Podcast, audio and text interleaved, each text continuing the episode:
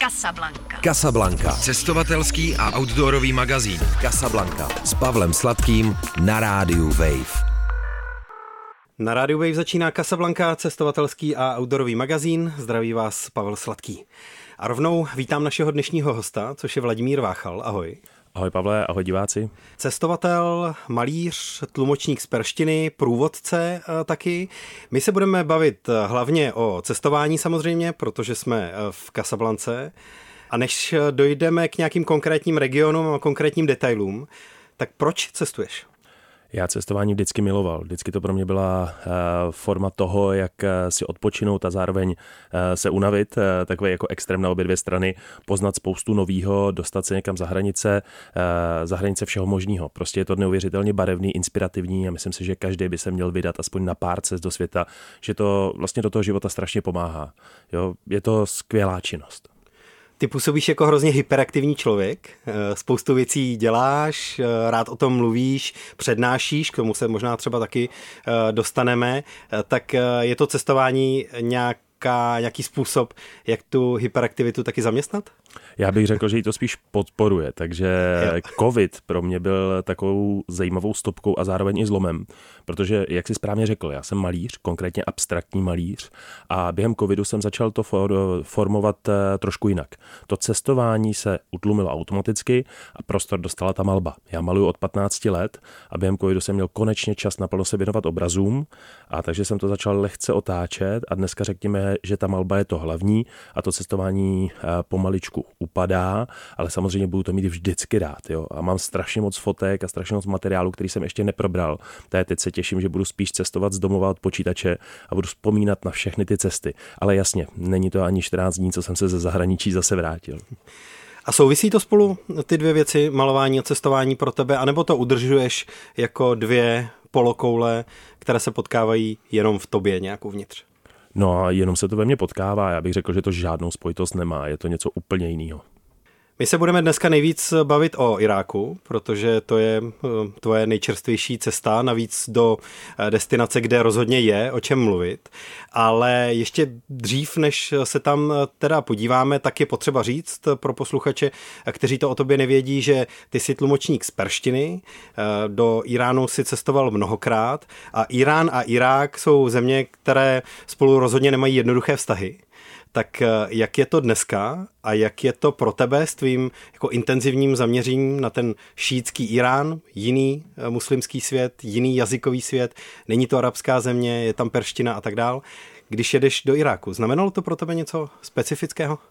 Ty země vždycky byly propojené právě na základě toho šítského islámu, protože spousta eh, šítských muslimů žijících v Iránu eh, cestuje na poutní místa šítských muslimů, které jsou v Iráku.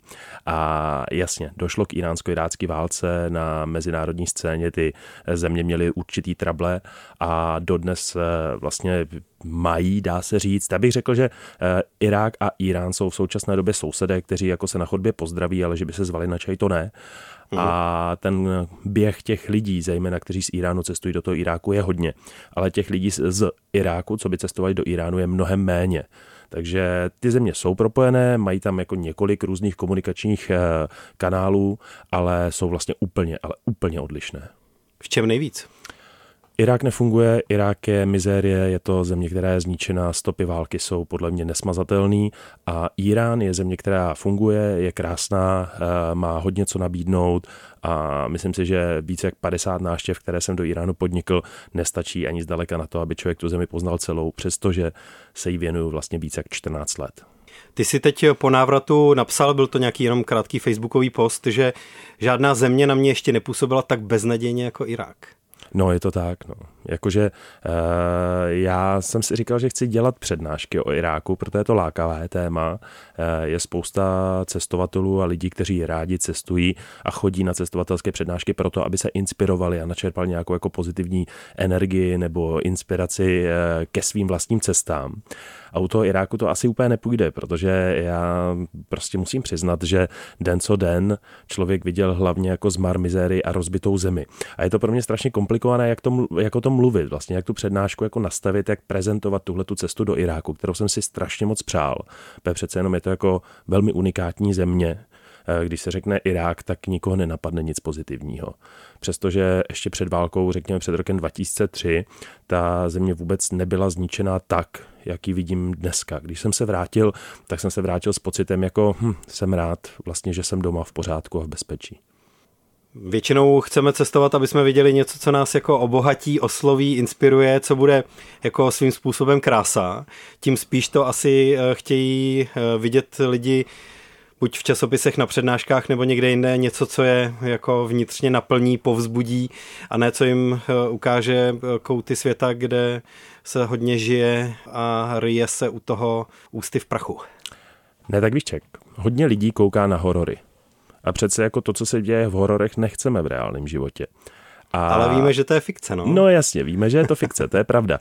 Nicméně eh, ten zájem o Irák, když se řekne Irák, že ho řekne něco o Iráku, jaký to tam bylo, co si viděl, tak prostě je. A já mám rád region Blízkého východu, eh, věnuju se vlastně celý život eh, těm orientálním jazykům, zejména perštině.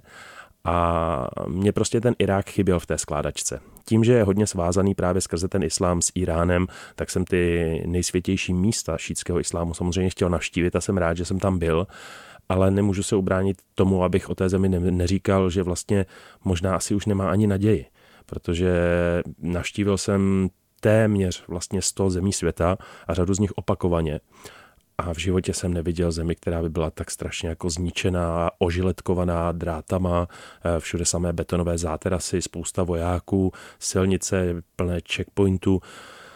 Bylo to pro mě, jako pro člověka, který je poměrně zkušený, eh, tak eh, náročné, tak i tak prostě to bylo náročné. A fakt dodnes nevím, jak vlastně o tom mám hovořit. Jasně, vrátil jsem se 14 dní zpátky, je to ještě poměrně čerstvé, ale já teďka připravuju právě přednášku o Iráku. A pořád si říkám, že bych nerad, aby lidé, kteří na ní přijdou, tak odcházeli v depresi. Takže to budu muset pojmout nějak jako vtipně a humorně, ale nevím, jestli to půjde.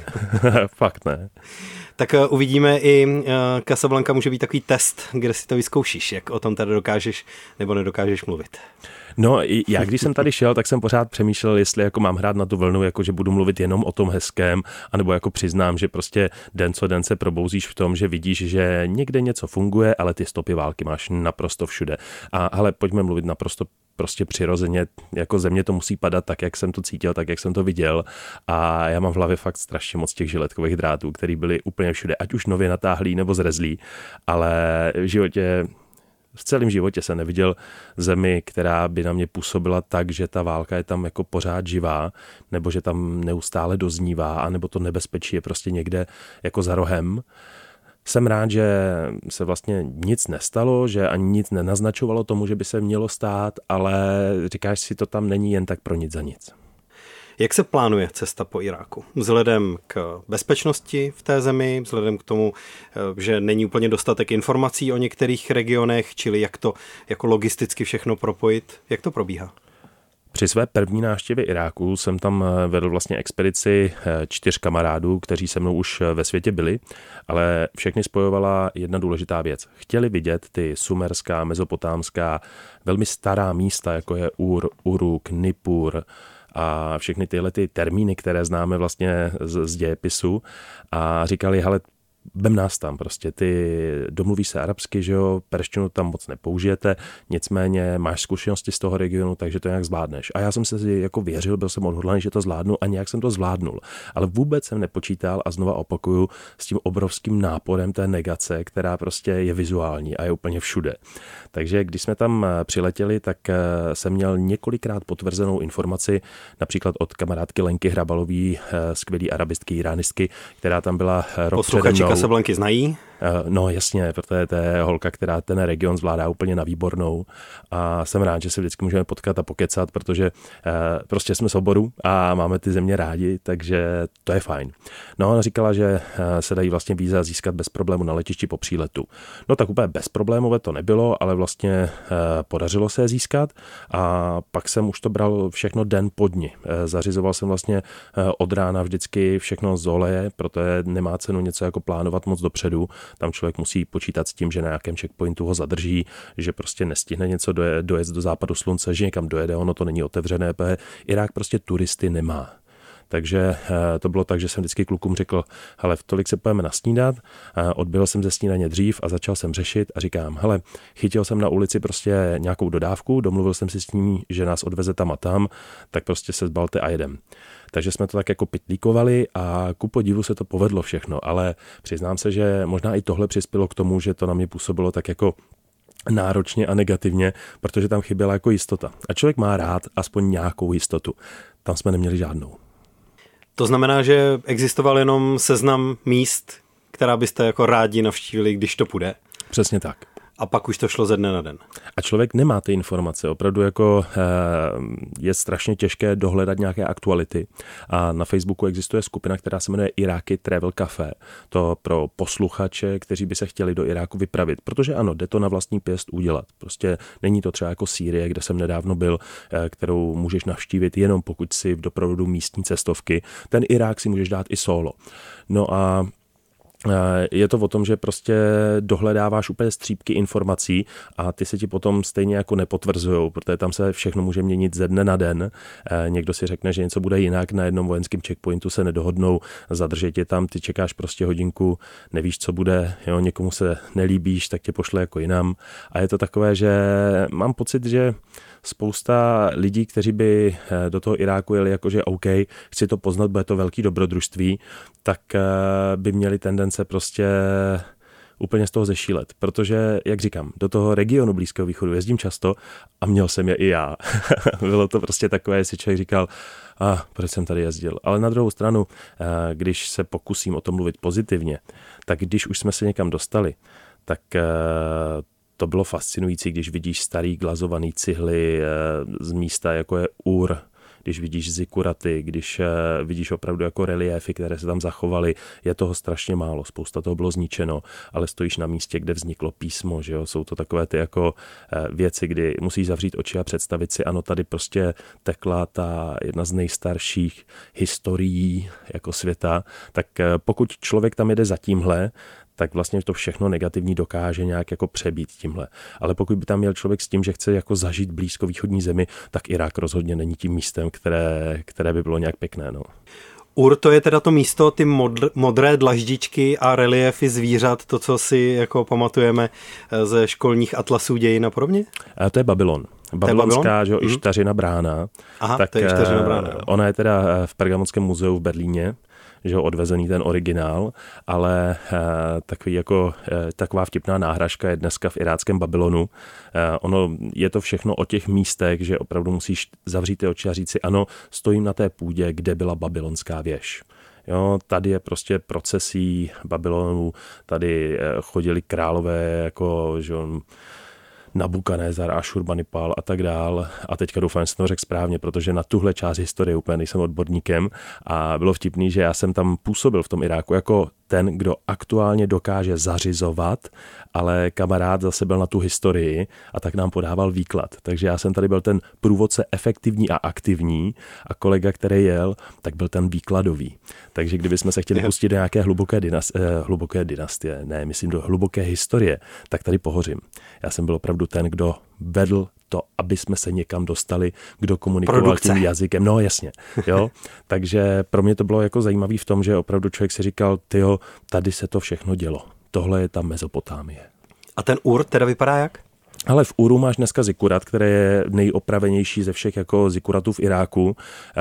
Přijedeš tam, projdeš přes dva checkpointy, vidíš zavřený budovy, ve kterých dřív bývaly restaurace, protože řekněme, že zlatá éra turismu v Iráku byla nějakých od 70. do 80. let. Toto tam jako šlapalo, z té doby tam jako vidíš, že tam to zázemí pro ty turisty bylo, jo? ale dneska je to všechno prázdný, vybydlený, obehnaný drátama, eh, vlastně rozpadá se to kolikrát a najednou boom, nová cedule UNESCO, eh, která ale už má na sobě jako první známky toho, že třeba kluci, kteří se tam nudí, tak po ní hážou kameny a text už nejde přečíst. Jo, přišlo mi, že v tom Iráku eh, cokoliv nového se udělá, tak to záhy někdo má tendenci jako zničit. Možná, aby to zapadlo do zbytku té země. Jo, to vystoupí jo. to natolik, že no, já, se to stane terčem. Jo? Já nikdy nepochopím, proč prostě e, třeba nově udělaná informační cedule musí být hnedka prostě poškrábaná, rozstřílená, zničená, vohlá, možná by zapadla k tomu zbytku, jo. Ale ne, pro mě je opravdu strašně těžký mluvit o tom Iráku, protože nechci být negativní, ale na druhou stranu prostě musím říct tu pravdu, no. Jako to, co tam bylo hezký, byla, byla ta historie, kterou si cítil a bylo prostě takový jako vřelý přijetí od některých lidí. Jo, protože samozřejmě turisté tam vůbec nejezdějí a lidé na Blízkém východě jsou nesmírně pohostinní. Takže když se s někým potkáš, tak se k tobě chová jako mile pokud teda nemá uniformu. Jo. Ale i vojáci se dokážou chovat milé. Jo. Ale zažil jsem tam spoustu momentů, třeba kdy voják nás vytáhl z auta, já jsem to všechno tlumočil, že jo, a teď nám prohrabávali věci a bylo to i tak, že šli třeba do peněženky. A teď jako mi vytáhl všechny ty dolary a tohle a začali tam přepočítávat a já jsem říkal, no tak jak budu reagovat, když si nějaký bude chtít vzít, jo. A teď si člověk jako říkal, říkal a nakonec si nic nevzal, jo. Ale bylo tam spousta takových jako stres, stres momentů, jo. Aha. Takže bude to asi jako hodně myšmaš rozhovor dneska, ale já jsem se po návratu prostě nedokázal pořádně jako názorově usadit, co o té zemi mám pořádně říct. No. Dobře, tak teď zatím zpátky do Uru. Když teda projdeš kolem těch nefunkčních restaurací a um, čerstvé, ale už přece jenom rozsekané cedule UNESCO, tak vidíš co? Tak vidíš osnaté dráty, vidíš eh, chodníčky, které jsou eh, prostě neudržované a vidíš zikurat, na kterém jsou moderní čínské kamery, je jich tam osm. Vidíš ampliony, když se toho zikuratu jenom dotkneš, tak na tebe řve amplion, nevíš, odkud kdo na tebe kouká a chceš jít třeba po tom chodníčku k další informační ceduli, ale k ní už se nedostaneš, protože tam někdo natáhl osnaté dráty. Což nedává vůbec smysl. A teď si člověk říká, takže proč? Jako kdo to tady řídí, kdo to určuje a jakou to má logiku a proč jsem to UNESCO nadspalo ty peníze, když, no, prostě to nechápeš, jako, jo, nechápeš to. Z naší logiky, kdy se snažíme dělat věci tak, aby to fungovalo, tak vlastně Irák ti jako mixuje mozek kolikrát a do toho ti dává takový jako pocit jako zvláštního jako strachu, který ale jako v tobě zase vytváří adrenalin, který může být příjemný, že jo. Ale přišlo mi, že v tom Iráku prostě to byla taková jako kombinace Uvažoval jsem, jestli bych tam ještě jel nebo ne. Nedokážu říct. Doplň ještě prosím, co je zikurat. Zikurat je vlastně mm, stupňovitá náboženská stavba. Představme si jako pyramidu, která má ale po stranách jakoby schody, nebo aspoň z jedné strany a sloužila k tomu, že vlastně nahoře na vrcholu eh, byli lidé blíž Bohu. Jo, takhle je to úplně laicky řečeno. Těch teorií je samozřejmě strašně moc, ale já zikurat vnímám jako takovou stavbu, takové velké pódium, na jehož, na jehož vrcholu docházelo k nějakým jako náboženským rituálům. A když se teďka v tom vyprávění pohybujeme v téhle oblasti vzniku civilizací Eufrat, Tigris, tak eh, jak vypadají ty řeky vlastně? Oh, no, já jsem stál na soutoku Eufratu a Tigrisu, uh, nebo Tigridu vlastně ne, no, to je jedno. Uh, smrdí strašně. A nevypadá to nějak vábně a zase jako je to spíš o tom pocitu, jestli říkáš, ty tady ty dvě slavné řeky, stojím u nich, teďka na tom soutuku, tak tam jezdili motorové čluny a vozili tam jako lokální turisty za uh, pár jako šušňů sem a tam, holky tam jako řvali, kluci tam řvali, náravně se bavili, do toho pili čaj a kousek od toho byl úplně uschlej strom, u kterého bylo napsaný, že je to ten strom, ze kterého si Eva vzala to jablko, že jo, jako ten strom Adama a Evy. A teď si říkáš jako, hm, takové významné jako místo, že jo, ale totálně zničené kolem, jo, rozbité lavičky, prostě do toho hotel, který prošel jako kdysi rekonstrukcí, ale teďka vypadal tak, že si člověk říká, jako dá se v tom ještě ubytovat vůbec, jo. prostě komplikované, no. A hlavně, co je problém, tak eh, se strašně ztrácí voda. Člověk viděl spoustu míst, kde byla voda, a najednou není a je mu jasné, že to bude do budoucna obrovský problém. A v tom Iráku je to jasně vidět. To, co se určitě dá říct pozitivního o Iráku, je pohostinnost místních, protože to je vlastnost celého toho regionu. Jak konkrétně se projevovala, když jste tam byli, jaké měla podoby? A, tak ta pohostinnost je taková, že ti ty lidi při, jako pozdraví, že jo, chtějí se s tebou jako vyfotit, jsou, jsou milí, ale upřímně řečeno, když ti to tady říkám, tak mám pocit, že se snažím jako to pozitivum tak nějak jako tlačit. Jo, že se ho snažím prostě jako aspoň nějaký najít. Ve srovnání jako třeba s Iránem, to prostě jako nulový. Jo? V Iránu jsou lidi neuvěřitelně milí, vřelí a cítíš to z nich kolikrát, že na tu první dobrou je to tak nádherně upřímný, jak už dlouho člověk nezažije, když potká někoho nového. Ale v tom Iráku, eh, abych nemluvil jenom o negativním, tak ano, jo, ty lidi byli fajn, ale na druhou stranu potkali jsme i spoustu lidí, kteří prostě na nás eh, chtěli tak jako neomaleně vydělat a eh, nebylo to jako vůbec milý, bylo to spíš takový jako zvláštní. Kolikrát jsme měli řidiče, který vlastně se vůbec jako nechoval tak, jako kdyby poskytoval jako servis turistům, ale spíš takový, no tak já vás někam odvezu, ale potřebujete rychle domů, zaplete a jděte, ale já chci najít něco pozitivního na tom, jo. Takže jako jo, někteří lidi byli jako fajn, no. Třeba místní kuchyně byla vynikající, ale byla strašně jednotvárná. Jakože celou dobu jsme vlastně jedli dvě jídla, přestože občas se dalo sehnat i něco jiného, ale nebylo to nějak extra, takže to, co bylo opravdu dobrý, tak byl místní humus, že jo, ta cizenová pasta, kterou známe, že zejména jako z libanonské kuchyně, a potom eh, skopový kebab na ohni a kuřecí kebab na ohni. Ale to se strašně opakovalo, grilovaný kuřata ale ta, možná, že kdybych jako měl možnost v tom Iráku strávit víc času a šel do domácností, tak řeknu, hele, gastronomie je perfektní, ale bylo takové jako jednotvárné a člověk si říkal, že vlastně každý den tráví spoustu času nějakým přejezdem někam, každý den si dá tenhle nebo tenhle kebab a každý den vlastně netuší vůbec, jestli se mu podaří se do toho místa dostat nebo ne. Většinou jsme to zvládli, ale do poslední chvíle nebylo vůbec jasný, jak to dopadne. A kdyby si měl teda Irák srovnávat ani ne tak s Iránem, kvůli těm odlišnostem a kvůli tomu, jak je ta země zničená válkou, ale spíš se Sýrií, tak eh, by to z hlediska té pohostinnosti, kontaktu s místními a těchto věcí vycházelo jak? Sýrie je nádherná země, která ta, jako je poznamenaná tou válkou, ale cítil jsem se tam naprosto skvěle a přijde mi, že Sýrie má prostě jako eh, sako a kravatu a pořád si jako drží takový ten jako gentlemanský styl, ale Irák je neurvalej. Jo, prostě Sýrie je pro mě zemí, kterou když jsem naštívil, rád se tam podívám znova. Mimochodem, eh, pravděpodobně se tam eh, budu vydávat teďka na přelomu dubna a května Aha. na 11 dní kdy se účastní takové společné cesty do Sýrie, kdyby se někdo chtěl vydat, tak určitě může dát vědět. A Sýrie je pro mě opravdu jako ten gentleman mezi arabskými státy, i když prostě s obrovskou krizí, kterou, e, kterou musela ta země prožít, ale Irák je prostě takový jako neurvalej, opravdu takový ten, já nevím, kdybych to měl srovnat, tak gentleman Sýrie a Irák Buran. Možná to zní divně, ale působilo to na mě tak, no. A v té Sýrii jste byli taky na těch místech, která byla jako pod největší palbou a nejvíc zničená, nebo těm jste se spíš vyhýbali? Eh, no, v té Sýrii jsme taky byli na těchto místech. Já bych chtěl říct, že jsem se do Sýrie podíval díky Lence Hrabalové, protože ona mi řekla, hele, pojď, pojď se mnou, že jo, je možnost, dělám skupinu lidí.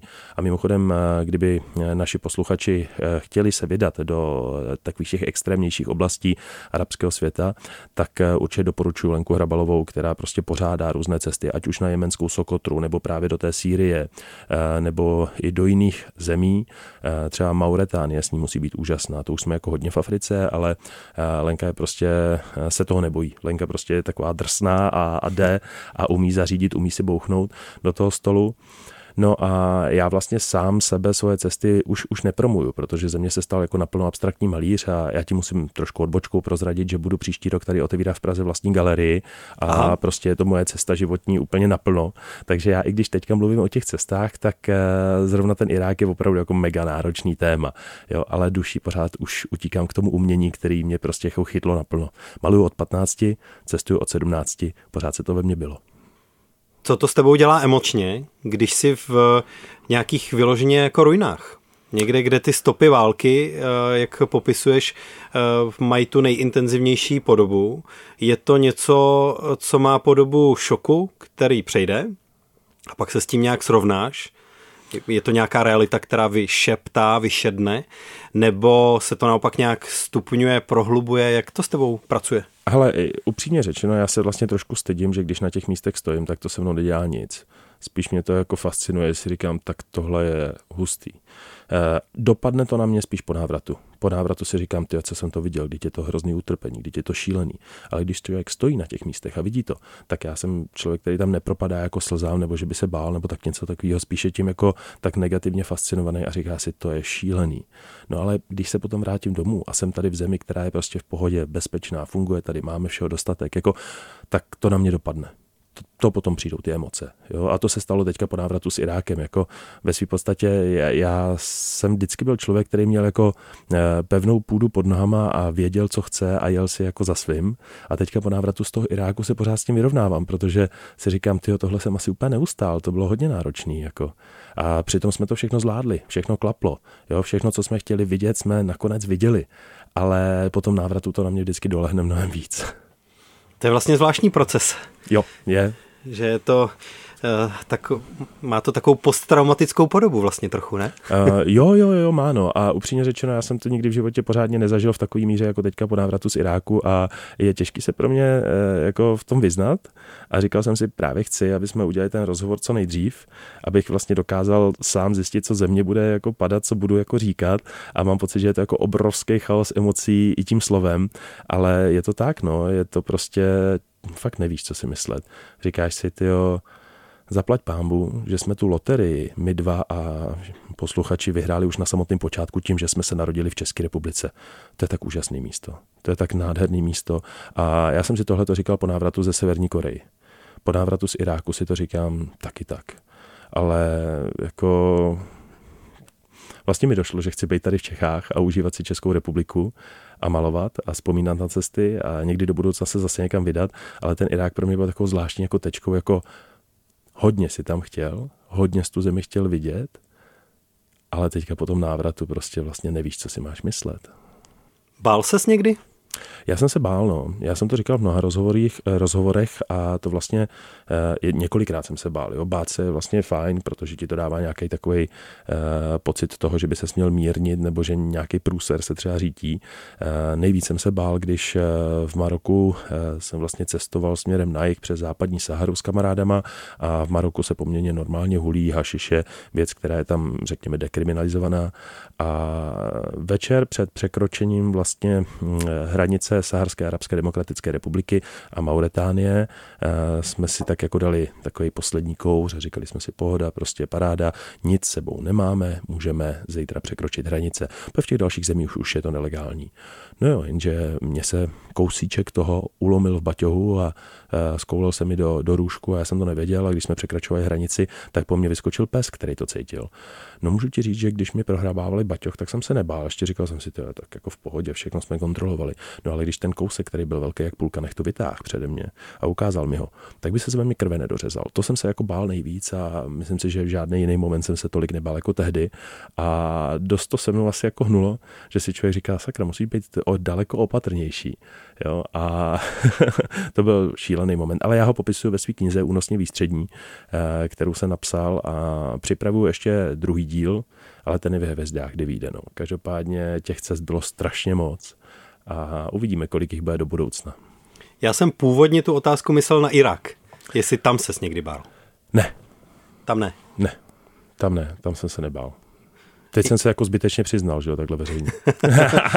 Úplně v pořádku, ale, ale zajímalo mě, jestli ty pocity na těch checkpointech nebo to, do čeho se tak člověk jako celkově nějak namáčí, jestli někde to pro tebe vyústilo v nějakou jako opravdu nepříjemnou nejistotu minimálně, nebo přímo strach? Mm, tak eh, byla pro mě, možná ano, možná jeden nepříjemný moment si vzpomenu, eh, kdy mi zabavili telefon zabavili mi pasy, nás všech. A teď jsem si říkal, tyjo, jako ono se to nějak vyřeší. Ale já nechci, aby se mi někdo hrabal v telefonu. To mi jako není příjemný. A vlastně nevím, co s ním chtějí dělat a proč ho chtějí.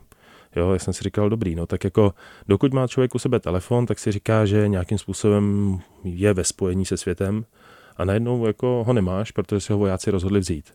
Tak to byl vlastně nepříjemný moment. Ale nemůžu říct, že bych se bál Spíš jsem byl takový jako naštvaný a říkal jsem si, tve, ten se mi neměl dávat. Jako. Jenže zase musíš nějakým způsobem, že jo, jim jít na ruku, protože je ověřený, že většinou na těch checkpointech, když prostě plníš to, co chtějí a není to nic přehnaného, tak to nakonec bude dobrý. Jo, jakože pro ně taky jako obzvláštění a někdo chce dělat toho hrdinu a dělat ty ramena že jo, z těch vojáků a chce jako se bavit tím, že v tobě vidí, že máš jako nějaký pochybnosti a někdo je zase úplně jako v pohodě, někdo je tam zase strašně otrávený. Ono i na těch checkpointech, na těch vojácích vidíš, jak se promítají jako různý lidský povahy. Jo, ale když na tě tak přemýšlím, tak jako nebál jsem se. Jo, zpětně ten strach jako dopadl z toho všeho, co se vlastně mohlo stát, ale na místě ne na místě byl člověk naštvaný, anebo byl znuděný. Pak si říkal, dneska 12. vojenský checkpoint, zase focení pasu, zase kontrola. Když jsi zmínil to s tím zabavením telefonu, tak jestli si dobře pamatuju z nějaké zmínky, ty sebou vozíš telefony dva, ne? Většinou. Jo. Byl to i tenhle případ? Byl to i tenhle případ, ale samozřejmě eh, jenom v jednom tom telefonu mám tu lokální SIM kartu, takže ta je docela důležitá. Samozřejmě člověk by si potom koupil druhou lokální SIM kartu a fungoval by, jo. Ale na ten telefon fotíš, že jo, v tom telefonu máš jako veškeré informace, ten druhý máš jako záložní. Stejně tak jako mám eh, víc pasů, že jo. A na cesty vždycky vozím dva pasy, protože je to prostě příjemnější mít u sebe dva pasy, když je ta možnost. Jo? Takže je fajn mít takové jako záložní věci sebou. Jo? To ti dodává takový vnitřní klid. Máš ještě nějaký backup moment nebo e, nějakou metodu, e, jak nejenom možná z, té, z hlediska té bezpečnosti, ale celkově nějakou vychytávku cestovatelskou vyvinutou? Uh, hele, já si myslím, že člověk by měl hlavně jako naslouchat vnitřním pocitům, a když mu něco jako říká, že to není dobrý nápad, tak by nad tím měl jako zauvažovat a jestliže ta, z té hlavy mu vyjde, hele, není to dobrý nápad, tak by to asi jako neměl dělat, anebo si měl třeba počkat. Jo, jestliže si říkám, ty říkali, že tam je to jako vyhrocený, tak uh, jedz tam, nejedz tam, zauvažovat a třeba nakonec si řekneš, jo, pojedu tam, bude to v pohodě a tak dál. Ale mě strašně pomáhá takový ten vnitřní pocit, že kolikrát, když ho člověk nepřekročil, tak to bylo asi správně a když jsem ho jako překročil, tak to možná třeba bylo štěstí. Takže čím jsem starší, tím víc si říkám, že člověk by měl dát jako na ty svoje vnitřní pocity. To je taková jako moje rada rozhodně je jako následovat a nesnažit se jako přebít, jakože a to bude dobrý, a to bude dobrý. Jo? Když z něčeho člověk nemá dobrý pocit, jak by to nedělal. Já z té cesty do Iráku jsem měl dobrý pocit, přesto jsem se vrátil jako s takovým jako rozporuplným a roztrhaným jako eh, pocitem a myšlenkama, tak jsem rád, že jsem tam měl, ale když jsem měl vlastně eh, v roce 2021 tu cestu do Iráku naplánovanou a jeli jsme tam jenom ve dvou s kamarádem, my jsme měli už letenky do Bagdádu, byli jsme na letišti, přiletěli jsme do Istanbulu a já jsem si telefonoval eh, tehdy s Lenkou Hrabalovou, která tam byla v tom Iráku a měli jsme se setkat na čaj a nám říká, hele, nemám tady z toho dobrý pocit, letím pryč. A já jsem říkal kamarádovi, hele, pojďme vystoupit v Turecku. Uděláme si západní Turecko. Taky z toho nemám dobrý pocit. A udělali jsme si nádhernou cestu po západním Turecku a vlastně jsem rád, že jsem dokázal v sobě ten vnitřní pocit jako poslechnout a říct si, OK, máme za půl hodiny nastupovat na led do Bagdádu, ale No a bylo z toho jako fakt úžasných několik dní po západním Turecku a ten Irák jsme si společně splnili o rok později. A to je asi ta moje rada. Co byla ta šítská eh, svatá místa, která si tam chtěl vidět? Hele, tam je uh, Najaf a Karbala. To jsou dvě města, dvě velmi významná centra šítského islámu, kde jsou obrovské hrobky. Eh, vlastně v Najafu je hrobka prvního eh, následovníka proroka Mohameda v šítské linii, eh, imama Alího a v Karbala máš hrobku Hosejna, což je třetí následovník, a potom hrobku Abáse, což je takový jako Hosejnův kámoš, velmi laicky řečeno. A Já jsou... se přiznám, že se v těch následovnících už vždycky hodně ztrácím, takže je to pro mě jenom tady, nevím, Mašchat je fakt významné uh, iránské město religi- z religiozních důvodů, ale ty důvody už mi tak jako úplně zřejmé nejsou a jak to bylo s Hosejnem a tím synem a tak dále, to už, to už uh, i když to nějak pochytím a na čas si to zapamatuju, tak uh, za půl roku je to zase pryč. Právě proto jsem hodil eh, posluchačům jenom ty jména, protože si myslím, že je daleko rozumnější si vygooglit Karbala, vygooglit si jméno Imam Hossein a prostě načíst si to. Kdybych měl jako rozjet nějaké informace o tom, tak si myslím, že by to nebylo ani nějak extra zajímavé, abych to nedokázal jako zcuknout do nějakého balíčku rychlého. Eh, jestli to někoho zajímá, tak je informací na internetu spousta a je to jako zajímavé, někdy je to úsměvné, někdy je to takové, že člověk si říká, jakože fakt, ale co bych chtěl tady zmínit, tak eh, ta atmosféra těch hrobek. To jsou obrovské svatyně, velké, prostě eh, člověk vidí, jak je to celé obložené, pozlacené, jak je to celé nasvícené, funguje to 24-7, 365 dní v roce a zejména u té hrobky Alího v Najafu bylo jako pro mě krásné a velmi zajímavé vidět, jak kolem té hrobky jsou rozmístěny hloučky jako lidí, ať už náboženské cestovky nebo skupiny, které prostě se řekli, že pojedou na výlet a poslouchají vypravěče náboženských příběhů.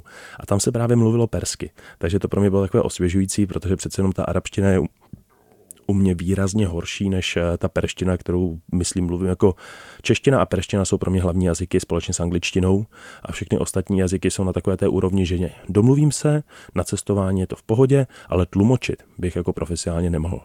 No a právě tam jsem si jako sedl v té hrobce a říkal jsem si, to je hezké poslouchat všechny ty různé vypravěče, chodit od jednoho k druhému a poslouchat ty známé příběhy, které má člověk jako načtené z té šítské náboženské historie.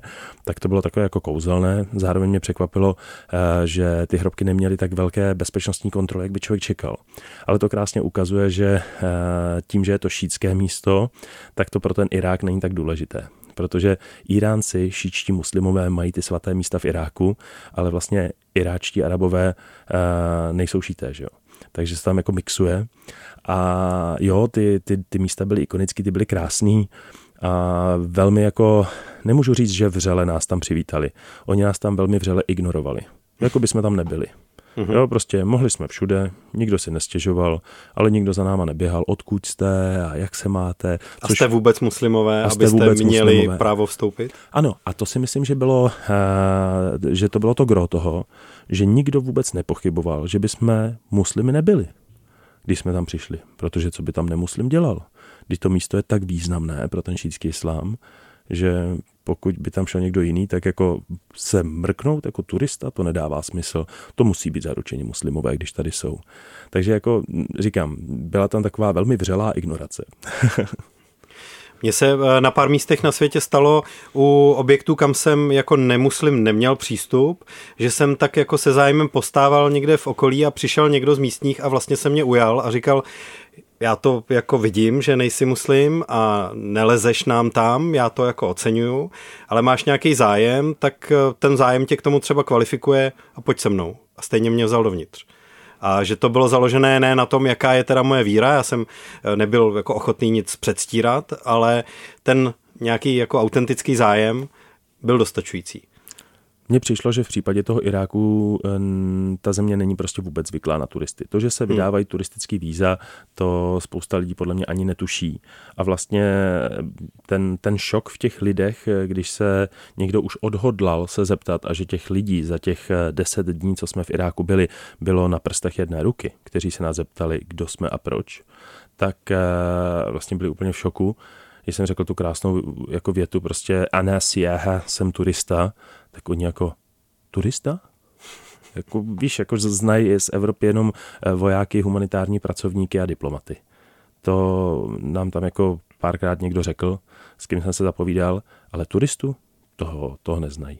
Mimochodem, uh, můj kamarád Petr Gregor, který do Iráku jezdí několikrát a je to v zemi úplně fascinovaný, on je takový jako cestovatelský blázen, vydal knížku o jako návštěvách nebezpečných zemí, tak uh, jako Somálsko, Afghánistán, Irák a tak dál, tak uh, ten právě mi doporučoval, abych se v na Jaffu šel podívat na jeden z největších hřbitovů světa. A to bylo hodně zajímavý, my jsme se tam vydali o půlnoci. A, o půlnoci na hřbitov? Jo, jo, jo. jo. Okay. A tak jsme se procházeli potom jako hřbitově, kde ku podivu byli nějaký lidi, jo, byla tam docela v pohodě atmosféra a bylo to strašně obrovský. Strašně obrovský. Tak to je takový jako zajímavý typ, pokud se nebudeme bavit jenom o těch eh, svatých místech eh, a těch hrobkách, tak právě třeba takový obrovský hřbitov v Iráku, který jsme si prošli, to pro mě bylo jako dost působivý a takový jako vyklidněný místo. No a vzpomněl jsem se na jeden moment na jednom checkpointu, když po mně voják hodil pas. To jsem se jako nebál, ale byl jsem jako takový, že jsem se musel hodně držet, abych na to neodpověděl. Protože to mi přišlo fakt jako tak jako, že si užil takový ten ponižující moment. Urážka jo? prostě trochu. No, tak jako víš, jak jako uh, můžeš to hodit za hlavu, ale když na tebe ta země prostě jako působí fakt depresivně, jo, a ty se s ním snažíš bojovat, že si říkáš, ty jo, proč ta země, která jako tady vzniklo všechno vlastně, jo, to je ta Mezopotámie, ten Irák, kde ta historie člověka jako začala, proč teďka takhle vlastně jako to skončilo v tenhle ten moment? A teďka ten člověk jako prostě ještě po tobě hodí pas takhle, že si ho jako tak chytneš na hruď a teď jako si říkáš, jako máte to zapotřebí, nechtěli byste třeba začít jako se tady něco jako budovat a ne jako lidi, návštěvníky, kteří jako přijedou se tím chovat jako takhle. Ale pozor, je to o člověku. Jo? Já vždycky říkám, je úplně jedno, jestli někdo muslim, hinduista, křesťan nebo ateista, to je úplně fuk. Jo? Důležitý je jeden jedinec. To máš stejně jako když máš na letišti eh, přepážky pasový, ty vstupuješ do nějaký země a teď jedna až deset. Na jedničce se ti stane, že tě pozdraví, vyřídí to velmi rychle, na dvojce bude mít nějaký problémy v hlavě, tak tě tam bude zdržovat, bude jako dělat nějaké chyby, tak si řekneš, ty, co se děje, nějaký problém, nakonec tě pustí. Na trojce bude naštvaný, nebo až se mu líbí, tak tě pošle na kontrolu, strávíš tam hodinu díl. Je to o lidech, všechno je to o lidech. To je jako velká zkušenost ze světa, kterou jsem si přivez, že je úplně jedno, kdo a jak ale prostě jaká ta konkrétní osoba, se kterou se setkáš a jednáš, tak jaká je. Je něco, co tě na Blízkém eh, východě dává předpoklad, jak předejít těm problémům? Když eh, přijíždíš na checkpoint, blížíš se k nějaké jako oficiální úřední kontrole, tak je něco, co třeba poupravíš na svém vystupování, oblečení, na čemkoliv, protože víš, že tohle by byla zbytečná záminka k nějakým problémům? Usmívat se, čekat, víceméně se neptát, čekat, usmívat se, a tak dále. A čekat. A čekat, jo. Ne, protože to je to nejlepší, co můžeš udělat, že jo. Oni jako, ty, když budeš se snažit nějak reagovat, tak si tam pravděpodobně ten pobyt prodloužíš, protože si třeba někdo řekne, a někdo má chuť pokecat, no tak pojďte, jo, a budeme teďka jako něco řešit. Pokud chceš rychle ten checkpoint přejet, tak mě prostě připravený pas, přijeď, pozdrav, řekneš to klasický firáku, že jo, salam alaikum, jo, pozdravíš, jo, a oni se tě zeptají pravděpodobně, odkud seš, ty dáš pas a pak mlč. Jo, a čekej, co bude. Protože pokud ten voják má na práci něco jiného, tak tě vyřídí rychle a jedeš dál. Pokud se budeš snažit o něco, tak eh, tam budeš pravděpodobně další dobu a když jako máš pocit, že by si měl něco dělat, abys to urychlil, tak ne, prostě musíš fakt čekat. A upřímně řečeno, vytáhnout třeba foťák nebo tajně se snažit fotit, hm. to je největší blbost. Na to jsou tak brutálně hákliví, že jako to je prostě obrovská chyba a zažil jsem, že eh, jeden člověk, se kterým jsem vlastně cestoval po Sýrii, měl pocit, že si ten checkpoint musí vyfotit. Vůbec to nebyla příjemná situace. Jo, 15 minut zdržení navíc, a atmosféra prostě úplně jako na bodu mrazu. Takže rozhodně nedělat blbosti a ty checkpointy prostě zvládnou tak nějak s tím, že potřebuji to projet, takže prostě počkám, co se stane a jedu. A nějaké bakšiše jste někde dávali? Ale to nefunguje to ve světě už přestalo jako fungovat kvůli tomu, že všude jsou kamery, všude se nahrává. Jo? Ty, to je něco, jo? to v tom Iráku je třeba úplně šíleně vidět. Všechno je to jako zničený, všechno je to takový jako na pohled vizuálně vlastně ošklivý, ale pak tam máš hypermoderní bílou kameru. Jo, od toho dráty a prostě antény a jako vůbec, jo, to, co bylo dřív, že prostě jako si říkalo o nějaký bakšiš, to za mě, aspoň z mých zkušeností, prostě vymizelo. Jo. Bavili jsme se o těch mobilních telefonech nebo o záložním mobilním telefonu a podobně. Já od někud si pamatuju, možná z nějaké přednášky, že se zmínil o tom, že ti mobil zachránil život někde v Ománu?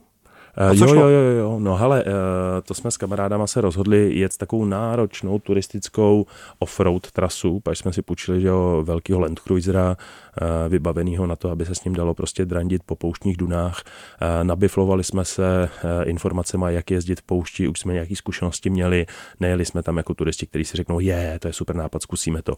Měli jsme i speciálního průvodce jako offroad Ománem, vlastně opouštili jsme, že jo, pneumatiky, což je to hlavní, když musíš, když jedeš do pouště, tak nezapomenout je výrazně změkčit. Měli jsme jako dvě GPSky, měli jsme zásoby, všechno a tak dál. A když jsme odjížděli vlastně z kraje pouště, z kempu, kde jsme byli ubytovaní, tak jsme i tomu pánovi nahlásili, který nás ubytovával, co máme v plánu, aby o nás věděli a tak dál. No a jeli jsme a prostě se to nějak nepovedlo, GPSky začaly zrazovat, uhli jsme z toho, podle kompasu to moc nešlo a ne, nedokázali jsme se neustále dostat do toho bodu, kam jsme chtěli. Někde nás to prostě zradilo.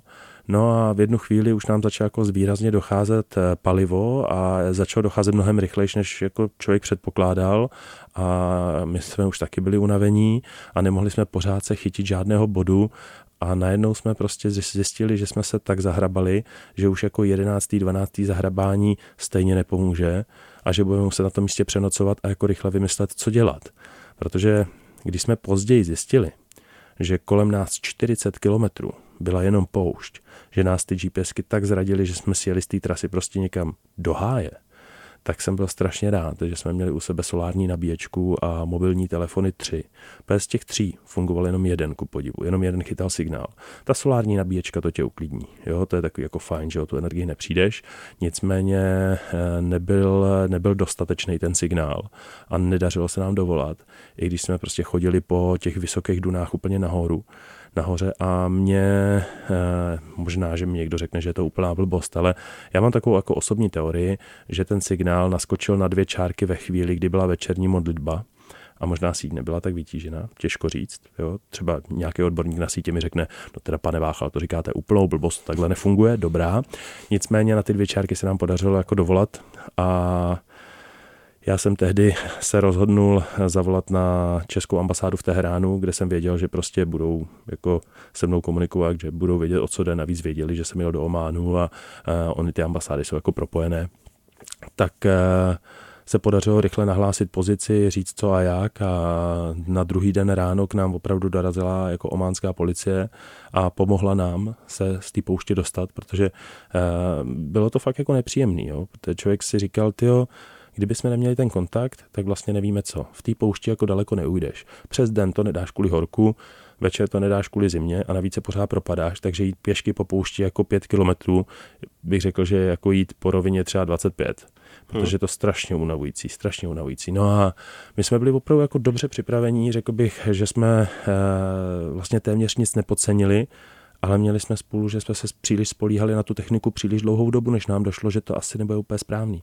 Jo, takže to bylo hodně krizový, ale co bylo vtipný, tak jsme si říkali, dobrý, tak pojištění máme, všechno v pohodě, to jsem zvědavý, kolik ta záchranná akce bude stát. No a když ománská policie přijela, tak říkali, nebo takhle, my jsme jim říkali, moc vám děkujeme. A oni, ne, ne, ne, ne, ne, ne, my děkujeme vám. Tady ta země je tak bezpečná, že se nic neděje a my jsme konečně měli akci. Historky z Iráku, ale nejenom z Iráku. V dnešní Kasablance vyprávěl Vladimír Váchal. Díky moc za to, že jsi přišel. Eh, já moc děkuji za pozvání a doufám, že se eh, posluchačům ten díl, přestože byl takový jako náročný, eh, líbil a zase někdy. Měj se dobře, ahoj. Měj se krásně, čau čau. Casablanca. Casablanca. Cestovatelský a outdoorový magazín. V džungli, v poušti, uprostřed oceánu. Poslouchej Casablanku jako podcast. Kdykoliv a kdekoliv. Více na wave.cz lomeno podcasty.